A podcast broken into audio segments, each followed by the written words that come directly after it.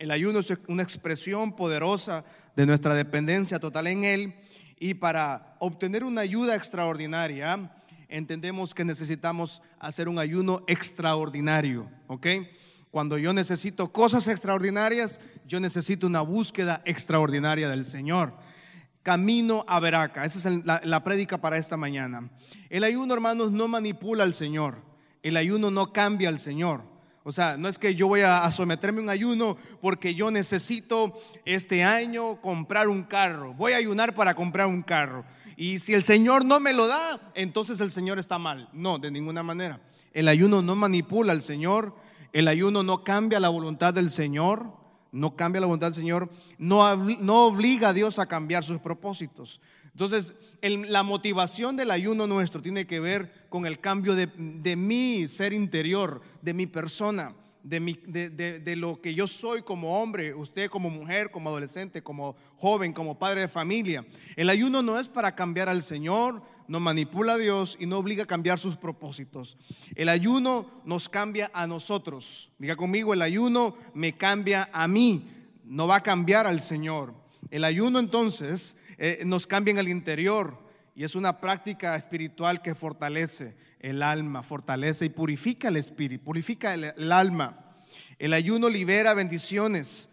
Eh, el ayuno nos hace avanzar en la dimensión espiritual. Un cristiano, un evangélico que no ayuna eh, no avanza en su vida cristiana.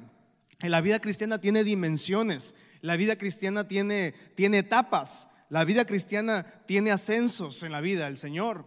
Cuando venimos al Señor, el, el hombre, la mujer que realmente se convierte al Señor tiene diferentes dimensiones, y el ayuno nos ayuda a avanzar en la dimensión de la vida espiritual. Esta mañana quiero iniciar con que necesitamos avivar el fuego. Diga conmigo todos, por favor: avivar el fuego. Vamos, ahí en casa, en el hogar, en su familia, levante su mano al Señor. Diga conmigo: avivar el fuego en esta mañana. Segunda Timoteo capítulo uno versículo seis dice: por lo cual eh, amado Timoteo te, eh, te aconsejo que avives el fuego del don de Dios que está en ti por la imposición de mis manos. Dice: por lo cual te aconsejo que avives el fuego del don de Dios que está en ti. ¿Cómo nosotros entonces, cuando venimos al Señor, amada iglesia, recibimos un don del Señor? Cuando yo vengo a su presencia, cuando yo entrego mi vida a Cristo, yo recibo un don del Señor, yo recibo al Espíritu Santo, yo recibo algo que en el mundo no lo podía recibir. En el mundo recibíamos pecado, recibíamos maldición, recibíamos tragedia, en el mundo recibíamos una cantidad de problemas diarios. En el Señor no, en el Señor recibimos bendición. Cuando venimos al Señor no elimina los problemas. Lo que sí elimina es la desesperanza, y lo que elimina es la maldición en el Señor. Yo recuerdo los años de mi infancia acá en la iglesia. Cuando yo era un niño en la iglesia, en la década de los ochentas, recuerdo muy bien cuando la iglesia eh, teníamos largos tiempos de ayuno, ¿no? Yo vengo de la denominación donde ayunábamos y orábamos. Yo vengo de la iglesia evangélica donde se ayunaba y se oraba y se, se, se adoraba, y se terminaba de ayunar y se volvía a ayunar. De esa, de esa, esa fue mi infancia, a mí en la iglesia. Mi niñez literalmente fue en la iglesia evangélica. Yo no tuve tiempo de ver otras opciones. Yo no tuve tiempo de, de ver otro tipo de estilo de vida. Mi vida fue literal en la iglesia evangélica. Yo recuerdo los domingos de ayuno en la década de los ochenta, donde el, el culto iniciaba tipo siete de la mañana y terminábamos allá hasta las cinco o seis de la tarde, y todos nos encerramos en el, ter, en el templo de la esquina, un templo más pequeño donde ahora es la cafetería de la iglesia. En ese entonces era el templo de la iglesia, y nos reuníamos en ese pequeño lugarcito y ahí orábamos todo el día. O sea, nadie salía de la instalación, nadie salía del auditorio. Todos teníamos que estar ahí orando, y eran y hora, horas tras horas tras horas. No había aire acondicionado, ¿verdad? A lo más ventiladores. No teníamos un equipo de música con sonido como el que tenemos hoy, ¿verdad? Eh, no había una batería como esta, no había guitarra buena, no había un bajo como este, no había piano. Eh, o sea, se cantaba a puro pulmón literalmente. Y ayunábamos todo el día. Luego teníamos las vigilias, luego teníamos largas jornadas de, de oración y orábamos y orábamos y orábamos, orábamos y nadie se cansaba de orar. Yo recuerdo que en aquellos años, en los ochentas, la iglesia tuvo algunas crisis, no, no de la iglesia, sino problemas exteriores que afectan a la iglesia evangélica. Eh, recuerdo que en algunos años, cuando teníamos algunas crisis en los ochentas, yo era un niño, obviamente con más adulto me di cuenta de los problemas que la iglesia tenía. Pero la iglesia en aquellos años, si usted recuerda, bueno, los que, los que ya so, los que somos adultos o los que son más adultos que su servidor, recuerda que en los ochentas el país tuvo una guerra fría, ¿verdad? Se tuvo un tema de guerra, eh, guerra de izquierda, derecha, un tema político. Hubieron muchas, miles de personas murieron, desaparecidos, de, de hecho. Y las iglesias se llenaron de personas infiltradas, tanto de, de, de izquierda como de derecha, policía secreta que estaba en la iglesia y de izquierda que estaban infiltrados en la iglesia. Y recuerdo que en esos años mi papá oraba mucho al Señor que Dios trajera un avivamiento a la iglesia. Mi papá en aquellos años no se oraba porque nos liberara de los problemas, se oraba por un avivamiento. En el avivamiento entonces trajo, trajo la verdad. Siempre el ayuno trae un rompimiento en la vida de una persona, siempre. Es imposible que alguien ayune y no haya un rompimiento en la vida de uno. Ojo con esto. Y el ayuno trajo un avivamiento a la década de los ochentas a nuestra iglesia. La adoración, la alabanza, la vigilia, la intercesión, la liberación, alabarle lenguas. La iglesia logró sobrevivir en los ochentas porque hubo una revelación del Espíritu.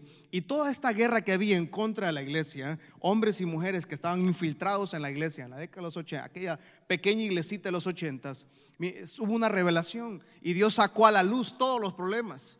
Dios trajo un avivamiento, pero también trajo la verdad. Y el ayuno trae avivamiento, pero también saca la verdad.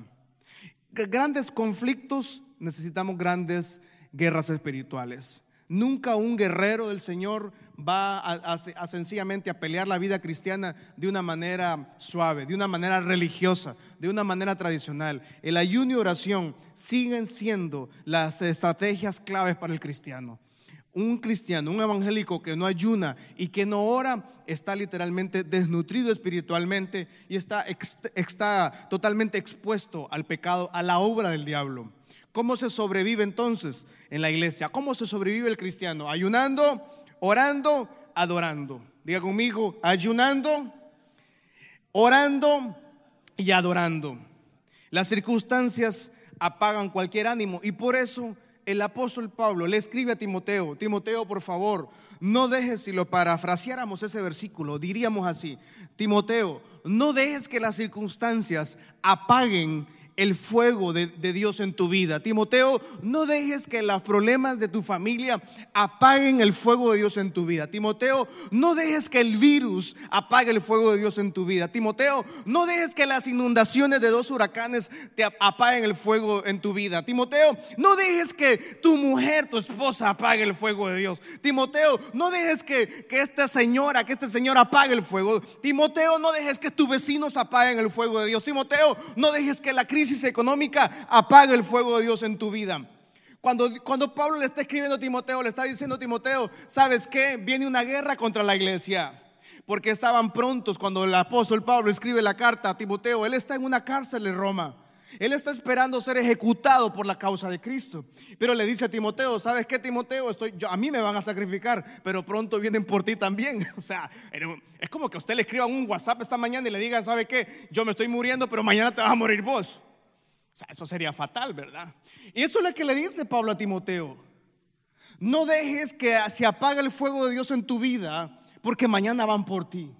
En otras palabras, no dejemos que las circunstancias apaguen el fuego de Dios en nosotros. El apóstol Pablo exhorta a Timoteo de una manera preventiva, no correctiva. No lo está corrigiendo, lo está previniendo. Y el ayuno es, un, es, es, es una prevención, no viene a corregir. El ayuno no nos debe corregir, porque el que, el que está en una corrección significa que está en pecado, que está en una vida fuera del Señor. El ayuno nos ayuda de una manera preventiva, nos ayuda a prevenir, nos ayuda a tomar decisiones, nos, nos ayuda a avivar el fuego de Dios en nuestra vida. Y la iglesia del Señor necesita avivar el fuego del Señor en nosotros. ¿Cómo avivar el fuego del Señor? Con el ayuno. Y encontramos que el apóstol Pablo le dice en primera Timoteo uno, dieciocho, diecinueve, rápidamente, primera Timoteo uno, dice: en este mandamiento, hijo Timoteo, te encargo para que conforme a las profecías que se hicieron antes en cuanto a ti, milites por ella en la buena milicia. O sea, que habían profetizado, Timoteo recibió profecía. ¿Cuántos de los que están aquí alguna vez han recibido profecía del Señor? Lánteme la manito los que han recibido alguna profecía del Señor en su vida. ¿Alguien profetizó sobre su vida? Bueno, si no, al final yo puedo orar por usted, ¿verdad? Para que usted reciba al Señor también. Y dice en primera Timoteo cuatro cuatro, la imposición, primera Timoteo capítulo cuatro, versículo cuatro, le dice que primero le dice, ya recibiste profecía. primera Timoteo cuatro catorce dice: no descuides el don que hay en ti, que te fue dado mediante profecía y la imposición de las manos. Y segunda Timoteo capítulo uno, cinco, ocho, nuevamente Pablo le dice: vamos a orar por ti, estamos orando por ti. Necesitamos avivar el fuego de Dios en nuestra vida. Y el ayuno ayuda a avivar el fuego de Dios en nuestra vida. El ayuno nos, nos ayuda a salir de una, de una vida cómoda, a salir de una vida acomodada. ¿Cuál es el don de Dios en nosotros? Romanos capítulo doce, seis al ocho, rápidamente, para que quede como la base bíblica para esto, ¿verdad? Dios en su gracia nos ha dado dones diferentes para hacer bien determinadas las cosas. Por lo tanto, si Dios te dio la capacidad de profetizar, habla con toda la fe que Dios te haya concedido. Versículo siete, si tu don es servir a otros, sirve. O sea que hay el don de profecía, el don de servir, el don de enseñar. Si eres maestro, enseña bien. Versículo ocho dice: si tu don consiste en animar a otros, anímalos. Si tu don es dar, hazlo con generosidad. Si te ha dado la capacidad de liderar, toma responsabilidades en serio. Y si tienes el don de mostrar bondad a otros, hazlo con gusto. Entonces encontramos seis, uno, dos, tres, cuatro, cinco, seis, siete dones que Dios nos ha dado. Dios le dio esos dones a la iglesia en general. Cuando venimos al Señor, usted recibe ese don: el don de profecía, el don de servir, el don de enseñar, el don de animar, el don de dar, de liderar y de misericordia. En primera Corintios doce encontramos otro tipo de dones. ¿Qué hace el ayuno? El ayuno activa estos dones en nosotros. Amada iglesia que está en, en, en redes, en internet, por favor re, recibe esta mañana. El ayuno activa los dones del Señor en nosotros, aviva el fuego del don de Dios en nosotros. Primera Corintios doce dice: porque a este es dada por el Espíritu palabra de sabiduría. O sea que hay gente que recibe el don de tener palabra de sabiduría, a otro palabra de ciencia según el mismo Espíritu. Versículo nueve, a otro le da fe, a otro le da dones de sanidades. Hay gente que tiene el don de sanidades, de orar, ministrar a una persona y recibir sanidad en esa persona. Versículo diez, a otro el hacer milagros, a otro profecía, discernimiento de espíritu, diversos géneros de lengua, y a otro interpretación de lengua. O sea que Dios tiene un don para cada uno de los que estamos acá y todos los que están en redes sociales, en la radio. Dios tiene un don para nosotros. No un señor, no un, no un maestro, ¿va? No un don maestro, no. Es un don de, del Señor. Profecía, servir, misericordia, dar. Una persona que es líder, una persona que tiene palabra de sabiduría, palabra de ciencia, una palabra de, hay gente que tiene el don de la palabra de ciencia. La palabra de ciencia es uh, dar consejos o dar palabra de vida práctica a una persona que tal vez la otra persona no conoce su vida, pero él tiene palabra de ciencia.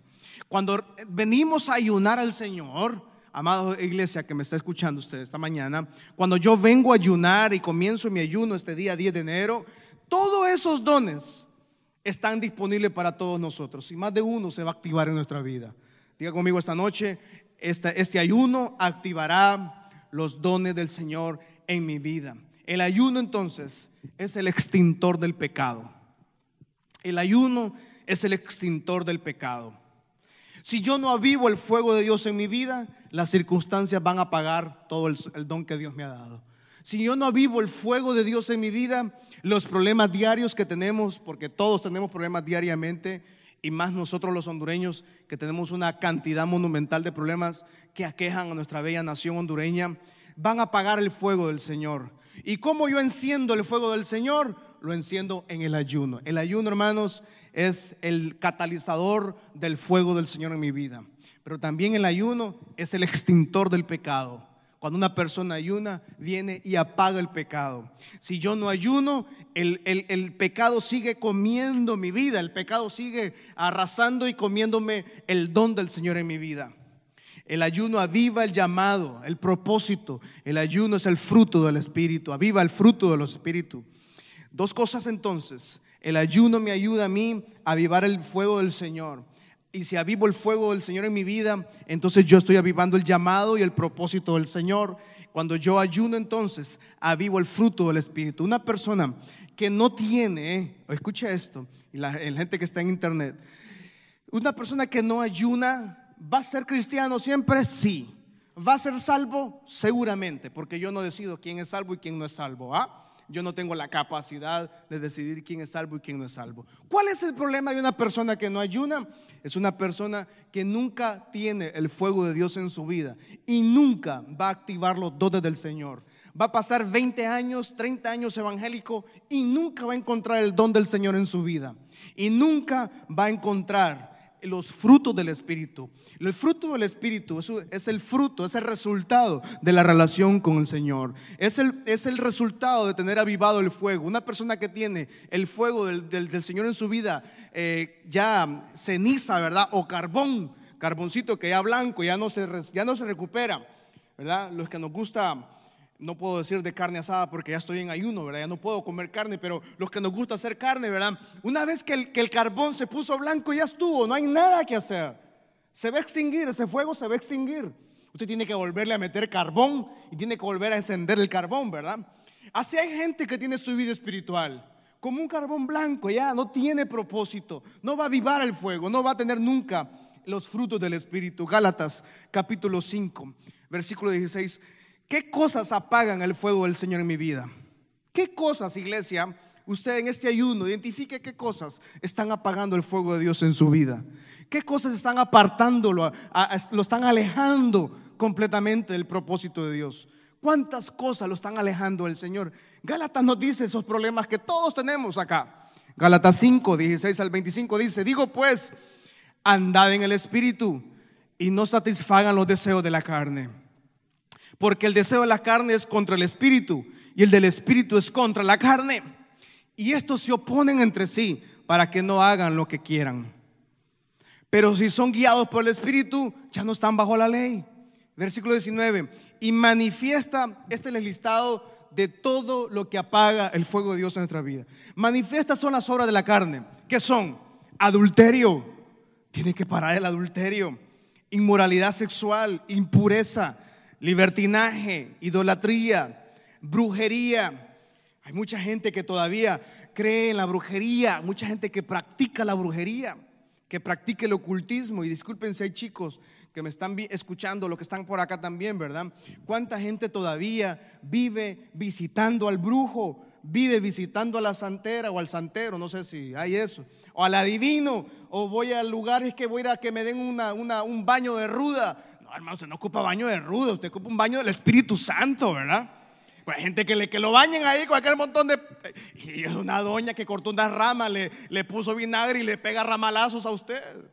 Eso es del diablo. Gente que practica la brujería. Y en esta ciudad, hermanos, eso es... O sea, agárrese, va. San Pedro Sula tiene un alto, alto nivel de brujería, hechicería.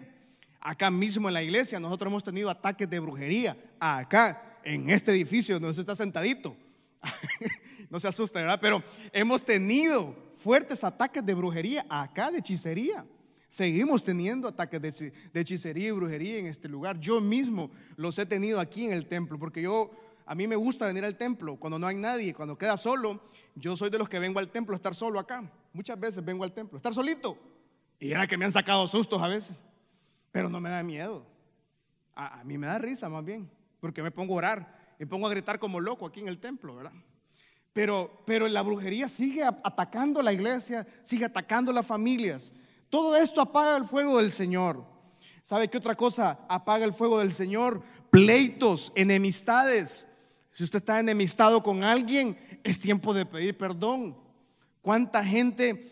Escuche acá, son las... Tengo tiempo todavía, creo, para aterrizar el mensaje esta mañana, pero ¿cuánta gente tiene un mal concepto de una persona solo porque escuchó algo de esa persona? No sé si me di a entender, Lester. ¿Lo dije bien? ¿Cuántas veces tenemos un mal concepto de alguien solo porque escuchamos que alguien dijo algo de esa persona, pero no lo conocemos? ¿Cuántas veces tenemos una enemistad con alguien y no lo conocemos solo porque escuchamos algo de esa persona? Hermano, ¿o cuántas veces usted está enemistado con alguien porque usted provocó una enemistad? Enemigos, enemistades. No tengamos enemistades este tiempo. Yo trato de no tener enemistades con nadie. Ya al menos yo siento que no tengo enemistad con nadie. Pero yo sé que hay gente que no me quiere. Hay un montón de gente que no me quiere. Yo no sé por qué no me quiere. Yo no he hecho nada.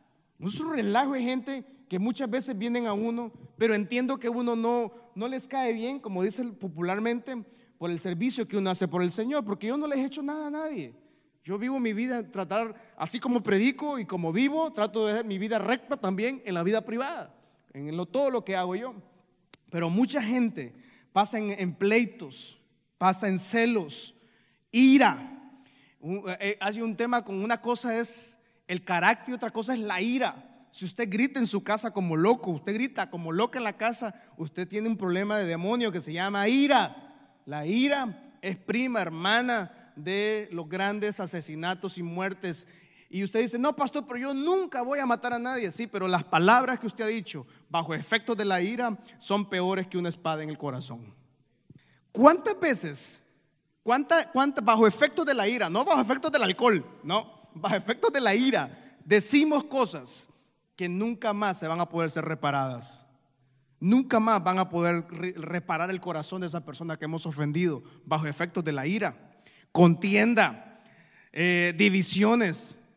Si usted es una persona que está dividiendo la familia, usted tiene un problema según Gálatas. Herejía, envidias, homicidios, borracheras y un montón de cosas más.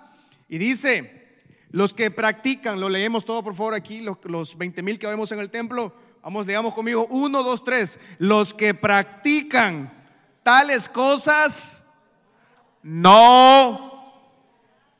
Dice la palabra, no lo digo yo, ¿verdad? Porque yo no estoy aquí para decir quién va al cielo y quién no va al cielo, amada iglesia. Dice, los que practican tales cosas no heredarán el reino de Dios. O sea que si usted tiene, de este listado que le acabo de dar yo, si usted tiene una de esas, le tengo una noticia. Usted posiblemente, lo digo en mi mente humana, no va a heredar el reino de los cielos. Porque hay un cielo y hay un infierno. No hay tres lugares para ir. Solo existen dos lugares en el destino final de todo ser humano. Dos lugares existen: el cielo y el infierno. Y una vez que usted y yo nos toque partir, no tenemos boleto de regreso. Usted no puede volver a la tierra. No puede volver siendo un perro, siendo una vaca. No puedes reencarnarse. Y nadie lo puede sacar de allá. Una vez que morimos, nos vamos a la presencia del Señor. Esperamos que todos nos vayamos a la presencia del Señor, ¿verdad? Pero tales cosas, los que practican tales cosas, según Gálatas cinco, dice que no van a heredar, heredar el reino. Y todo eso apaga el fuego de Dios en nuestra vida. Versículo veintidós dice, mas el fruto del Espíritu, dice, es amor, gozo. Leámoslo todo por favor, uno, dos, tres. Mas el fruto del Espíritu es amor, gozo, paz, paciencia, benignidad, bondad y fe. Entendemos entonces que necesitamos ayunar, y la vida cristiana se compromete de la disciplina de ayuno. El cristiano ayuna. El verdadero hijo de Dios, hija de Dios, ayuna. Mateo capítulo, capítulo seis, versículo diecisiete, por favor. Vamos a Mateo capítulo seis, versículo diecisiete, dice: pero tú cuando ayunes, unge tu cabeza y lava tu rostro. Mire qué interesante esto. Mas tú cuando ayunes. O sea que, en otras palabras, nos está diciendo que debemos ayunar. Mateo, Jesús con Mateo no está diciendo, mas tú posiblemente, tal vez, cuando puedas, cuando decidas, cuando te pegue un problema, una tragedia. No, dice, mas tú cuando ayunes. O sea, en otras palabras, es nuestra responsabilidad, por no decirlo obligación, ayunar, como lo es orar, con lo que es adorar, con lo que es la lectura de la Biblia y lo que es el ayuno. El ayuno entonces purifica nuestra alma. Ayunar no es una moda, no es una tendencia, no es una dieta, ¿verdad? Aunque ayuda obviamente al cuerpo a purificarse, pero es, una, es, una, es un crecimiento interno. Y yo sugiero también en el ayuno, en el ayuno de hábitos. Por ejemplo, si usted tiene un serio problema con redes sociales, deje de usarlas un tiempo. O que, no, pastor, es que yo hago esto, hago, trate de minimizar todo lo que usted, solo son unos días de ayuno y usted vuelve a su rutina diaria. Pero el ayuno nos hace cambiar los hábitos también. Quiero que le, para ir terminando esta mañana, Segunda Crónicas veinte veintiséis. No me va a dar tiempo de ejemplificarlo todo, pero todos esos domingos voy a estar hablando del ayuno, obviamente, y vamos a hablar de camino a Berak. Le, le puse toda esta base bíblica, ¿verdad?, para poder llegar a camino a Berak. Porque de nada sirve la bendición si mi vida no ha cambiado. De nada sirve que Dios nos bendiga, de nada sirve que Dios nos dé muchas cosas si mi vida sigue estando en pecado, si nuestra vida sigue viviendo una vida totalmente lejos de los principios y de la vida con el Señor. Para el ser humano es muy sencillo vivir en el pecado. Es muy, es muy fácil hacer todo lo que su familia ha hecho. Es muy fácil repetir todas las maldiciones familiares. Es muy sencillo, de hecho, repetir todo lo malo de nuestras casas, de nuestras familias. Pero es, es, se ocupa verdaderos cambios radicales. Cuando yo estoy serio, escuche esto, cuando usted y yo estamos serios en la búsqueda del Señor, en cambiar de vida, yo necesito también ser serio en mis cambios de hábitos espirituales, en, mi, en el ayuno. Y el ayuno nos ayuda a cambiar esto. Y al cuarto día se juntaron en el valle de Beraka, porque ahí bendijeron a Jehová, y por eso llamaron el nombre de aquel lugar Valle de Beraka. Diga conmigo, yo voy camino. Vamos, dígalo, yo voy de camino a Beraka. Dígalo ahí en redes sociales, dígalo en YouTube, dígalo en la radio, dígalo en su carro. Yo voy camino a Beraka. Y Segunda Crónicas veinte, del capítulo veinte, versículo uno al tres, nos dice muy bien la historia, tremenda historia de esto. Segunda Crónicas veinte, uno al tres, dice: pasadas estas cosas, aconteció que los hijos de Moab y Amón, y con ellos otros de los amonitas, vinieron contra Josafat a la guerra. Escucha acá, y la gente que está ahí también en redes, escucha muy bien esto. Y acudieron algunos y dieron aviso a Josafat diciendo: contra ti viene una gran multitud del otro lado del mar y de Siria, y he aquí están en Asesón Tamar, que es en Gadi. Es un desierto muy lindo, por cierto, en Israel. Muy bonito ese desierto en Gadi.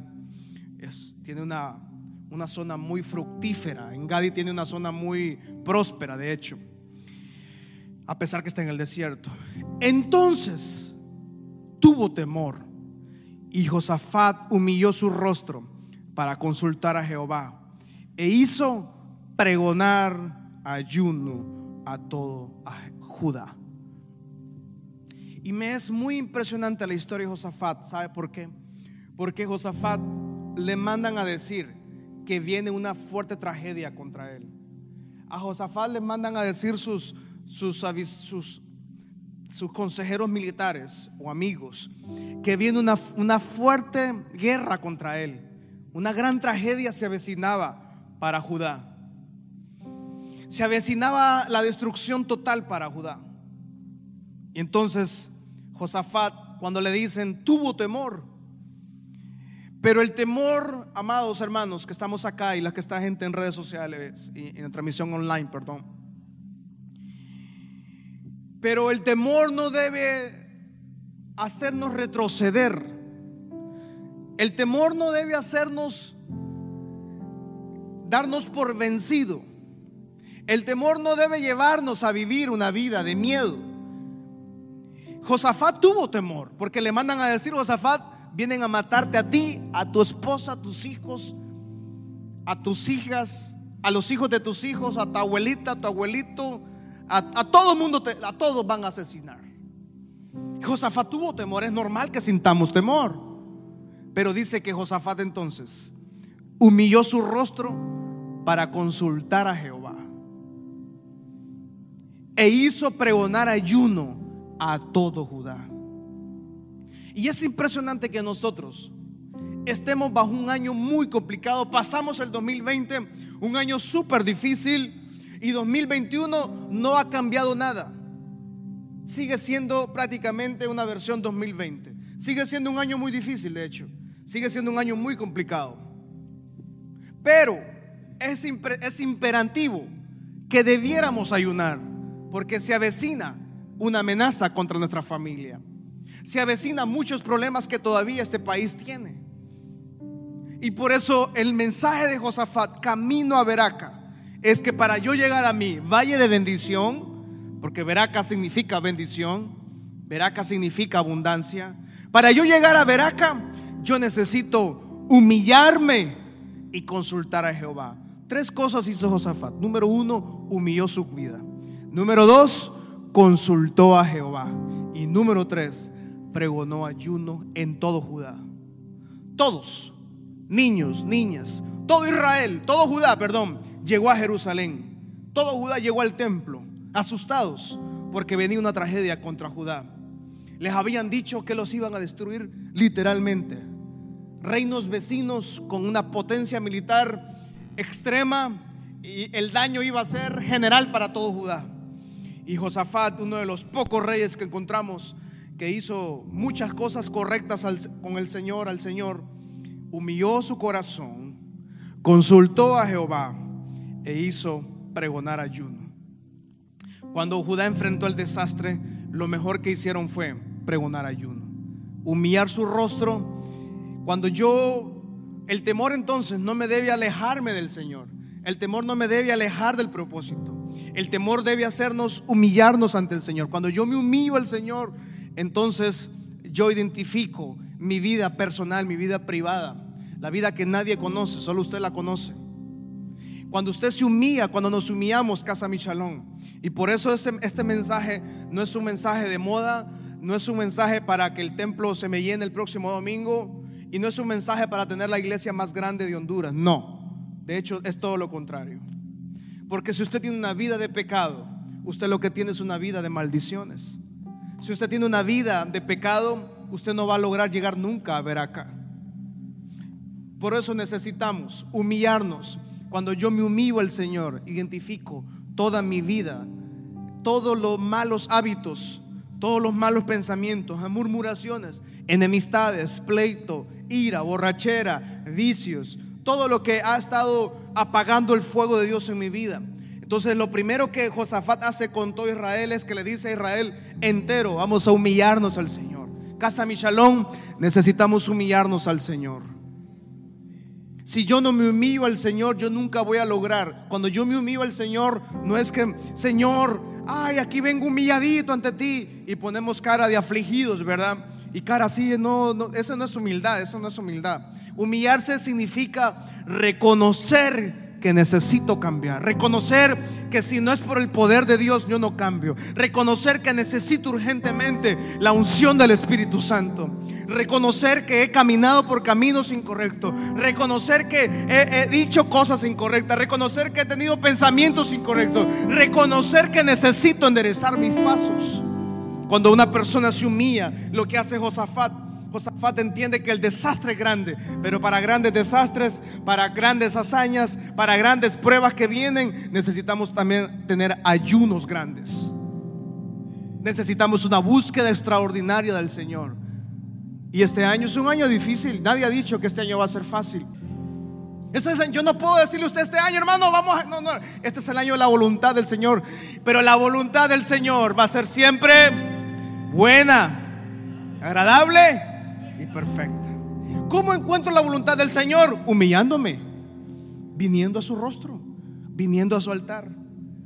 Y nadie, pastor, pero es que, pero es que yo, yo no puedo. No, si todos podemos, todos necesitamos humillarnos ante el Señor. Niños, jóvenes, adultos y ancianos, todos necesitamos humillarnos ante el Señor. A grandes desastres, grandes estrategias. Y Josafat encontró tres estrategias para el desastre que venía. Venían dos reinos contrarios con él y venían a destruirlo completamente. Entonces él tuvo tres estrategias. Número uno, humilló, consultó a Jehová e hizo pregonar ayuno a todo, a todo Israel, a todo Judá, perdón. Nadie se quedó sin ayunar. Necesitamos que ayunemos todos, en su familia, en su casa. Los que estamos acá, pregunto, ¿cuántos tienen muchos problemas en su casa? Dos manos, tres manos, cuatro manos, cinco manos, siete manos. ¿Cuántos tienen más problemas en la casa? Melvin, problemas. Todos tenemos problemas. Nadie puede decir aquí, no, pastor, mi vida viera que yo, es que yo soy hijo de Bill Gates, es que yo soy hijo del dueño de Facebook. Pastor, yo no ocupo nada de, no, hermano, aquí nadie. Aquí todos necesitamos del Señor. Para grandes problemas, grandes soluciones. Y las grandes soluciones son tres: humillarse, consultar. En la humillación me hace consultar a Jehová, y consultar a Jehová me hace tener ayuno. Termino con la oración de Josafat, del cinco en adelante, del veinte. Entonces Josafat se puso en pie en la asamblea de Judá y de Jerusalén, en la casa de Jehová delante del atrio nuevo. Entonces llegó todo Judá, niños, ancianos, porque todo el mundo sabía que venía un desastre para la ciudad. Y dijo: Jehová, Dios de mis padres, ¿no eres tú el Dios en los cielos y tienes dominio sobre todos los reinos de las naciones? Señor, ¿no está en tu mano la fuerza y el poder, que no hay quien resista? Versículo siete: Dios nuestro, ¿no echaste tú los moradores de esta tierra delante de tu pueblo Israel y la diste a la descendencia de Abraham, tu amigo, para siempre?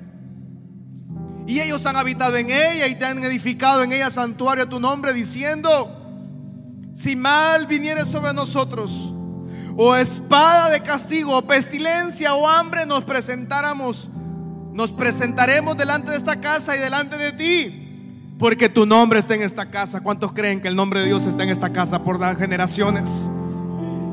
Porque tu nombre está en esta casa. Y a causa de nuestras tribulaciones clamare, clamaremos a ti, y tú nos oirás y salvarás. Diga conmigo esta mañana: clamaremos al Señor.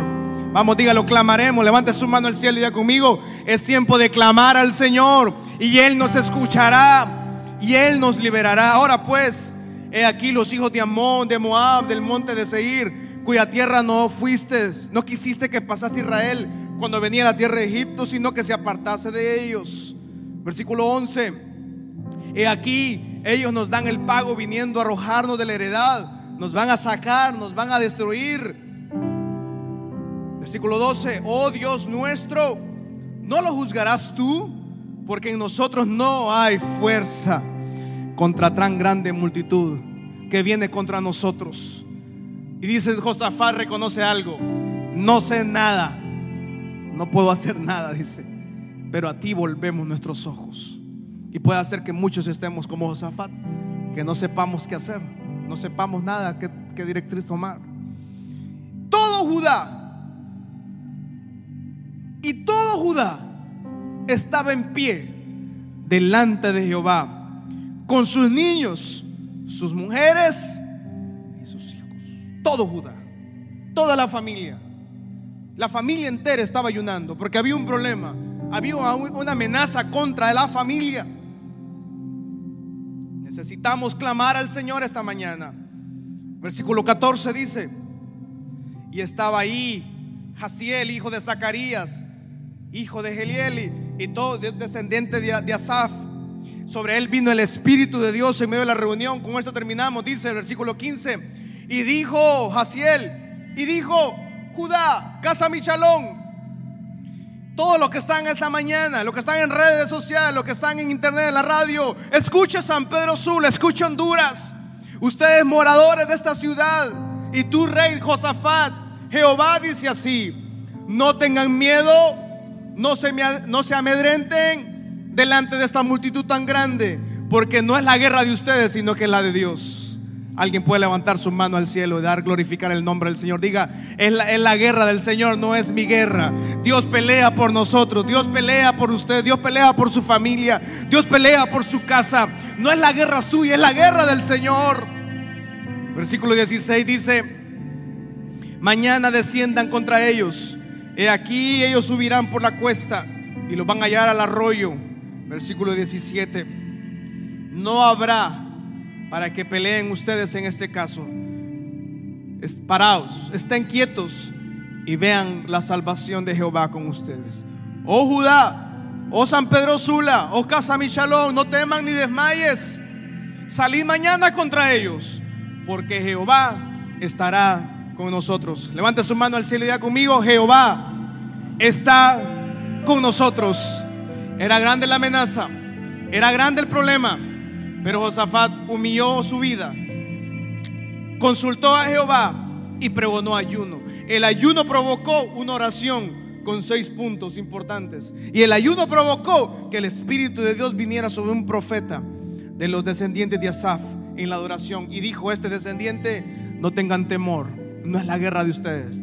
El ayuno provoca que Dios pelee por nosotros.